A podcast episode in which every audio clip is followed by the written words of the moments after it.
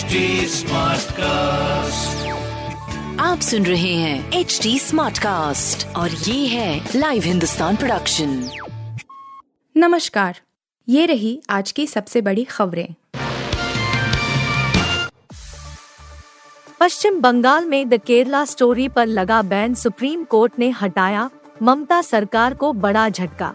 Supreme court से पश्चिम बंगाल की ममता सरकार को बड़ा झटका लगा है। कोर्ट ने द केरल स्टोरी पर लगे बैन को हटा दिया है।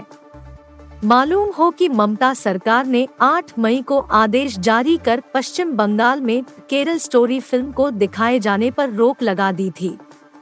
द केरल स्टोरी मामले में गुरुवार को सुनवाई करते हुए सुप्रीम कोर्ट ने कहा कि कानून का इस्तेमाल सार्वजनिक असहिष्णुता को बढ़ावा देने के लिए नहीं किया जा सकता है, वरना सभी फ़िल्मों को लेकर ऐसी ही स्थिति पैदा होगी। कानून व्यवस्था कायम रखना राज्य का कर्तव्य है। सुप्रीम कोर्ट ने सुनवाई के दौरान कहा कि फ़िल्म को मिले प्रमाण पत्र को चुनौती देने वाली याचिकाओं पर कोई भी फैसला के लिए कार्यवाही से पहले वह केरल स्टोरी देखना चाहेगा।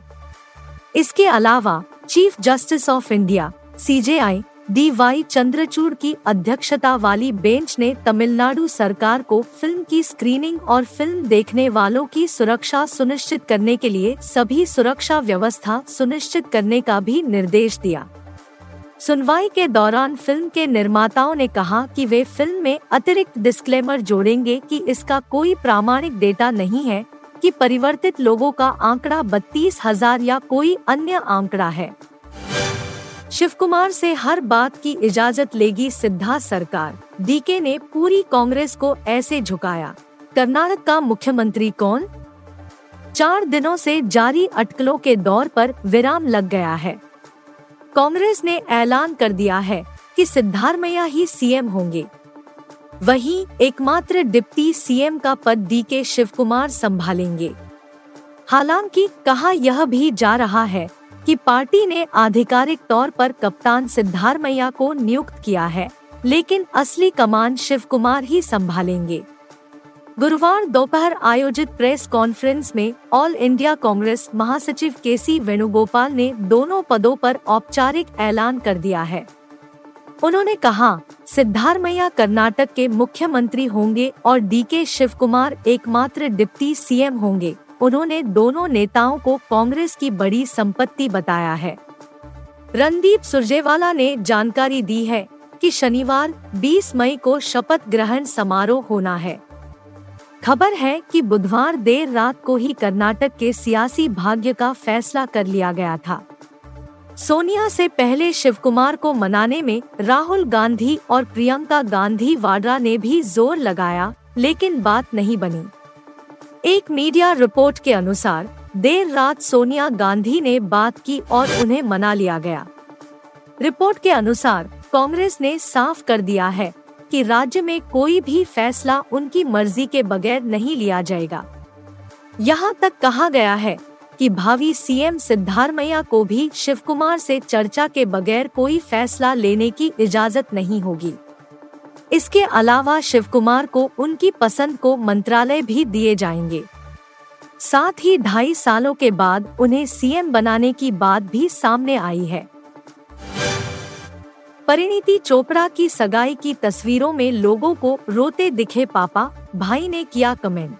परिणीति चोपड़ा और राघव चड्ढा ने अपनी सगाई की कुछ और तस्वीरें शेयर की है।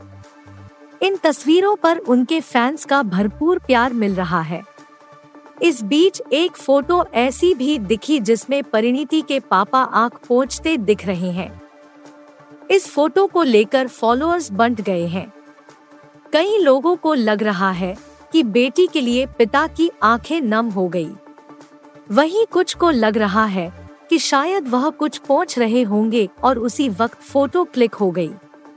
यहाँ देखें आपको क्या लगता है परिणीति चोपड़ा और राघव चड्ढा अपना रिलेशनशिप रीति रिवाज के साथ ऑफिशियल कर चुके हैं तेरह मई को दोनों की सगाई थी उन्होंने अपने फ़ोटोज़ के साथ रिश्ते की घोषणा की थी इसके बाद से उनके कई वीडियोस और तस्वीरें सोशल मीडिया पर वायरल हैं।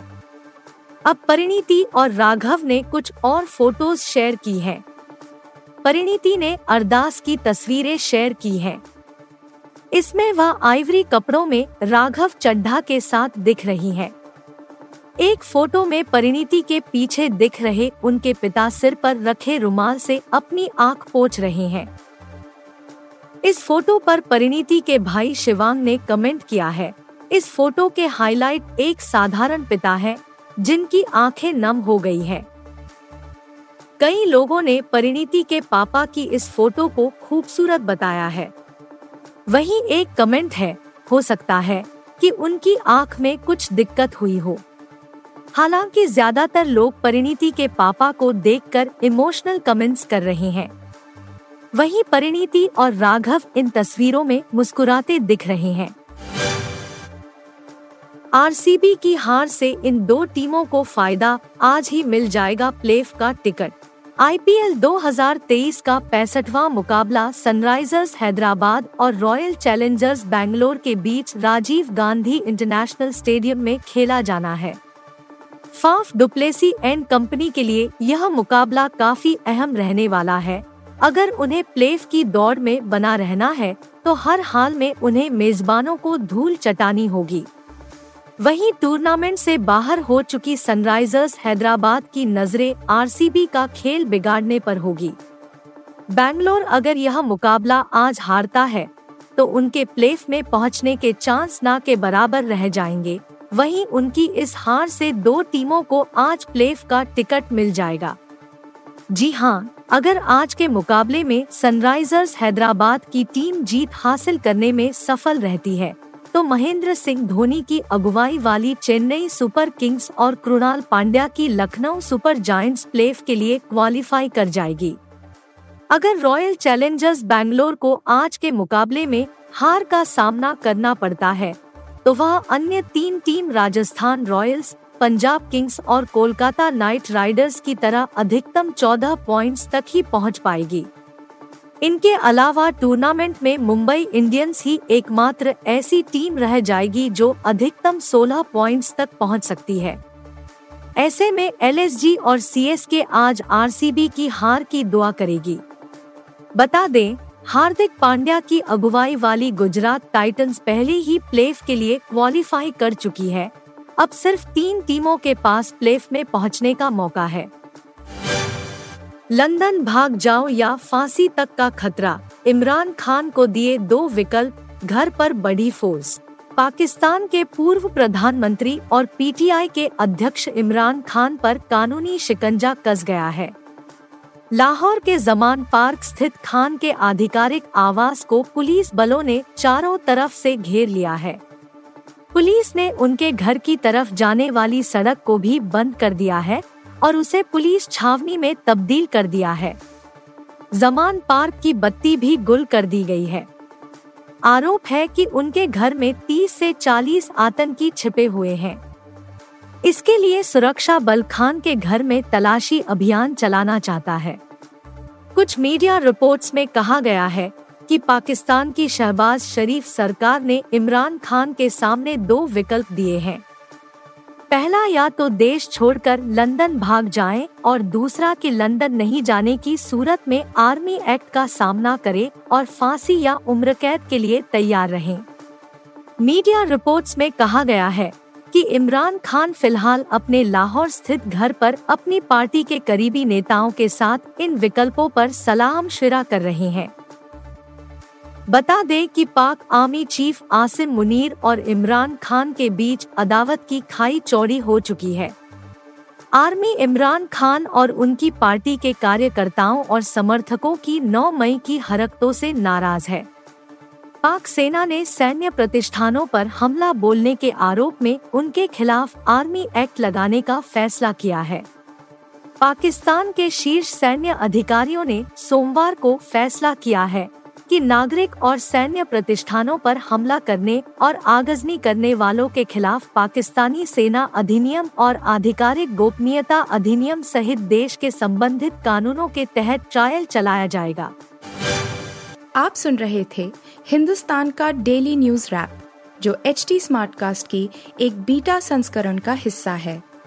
आप हमें फेसबुक ट्विटर और इंस्टाग्राम पे एट एच टी या podcast at Hindustan Times dot podcasts@hindustantimes.com पर ईमेल के द्वारा सुझाव दे सकते हैं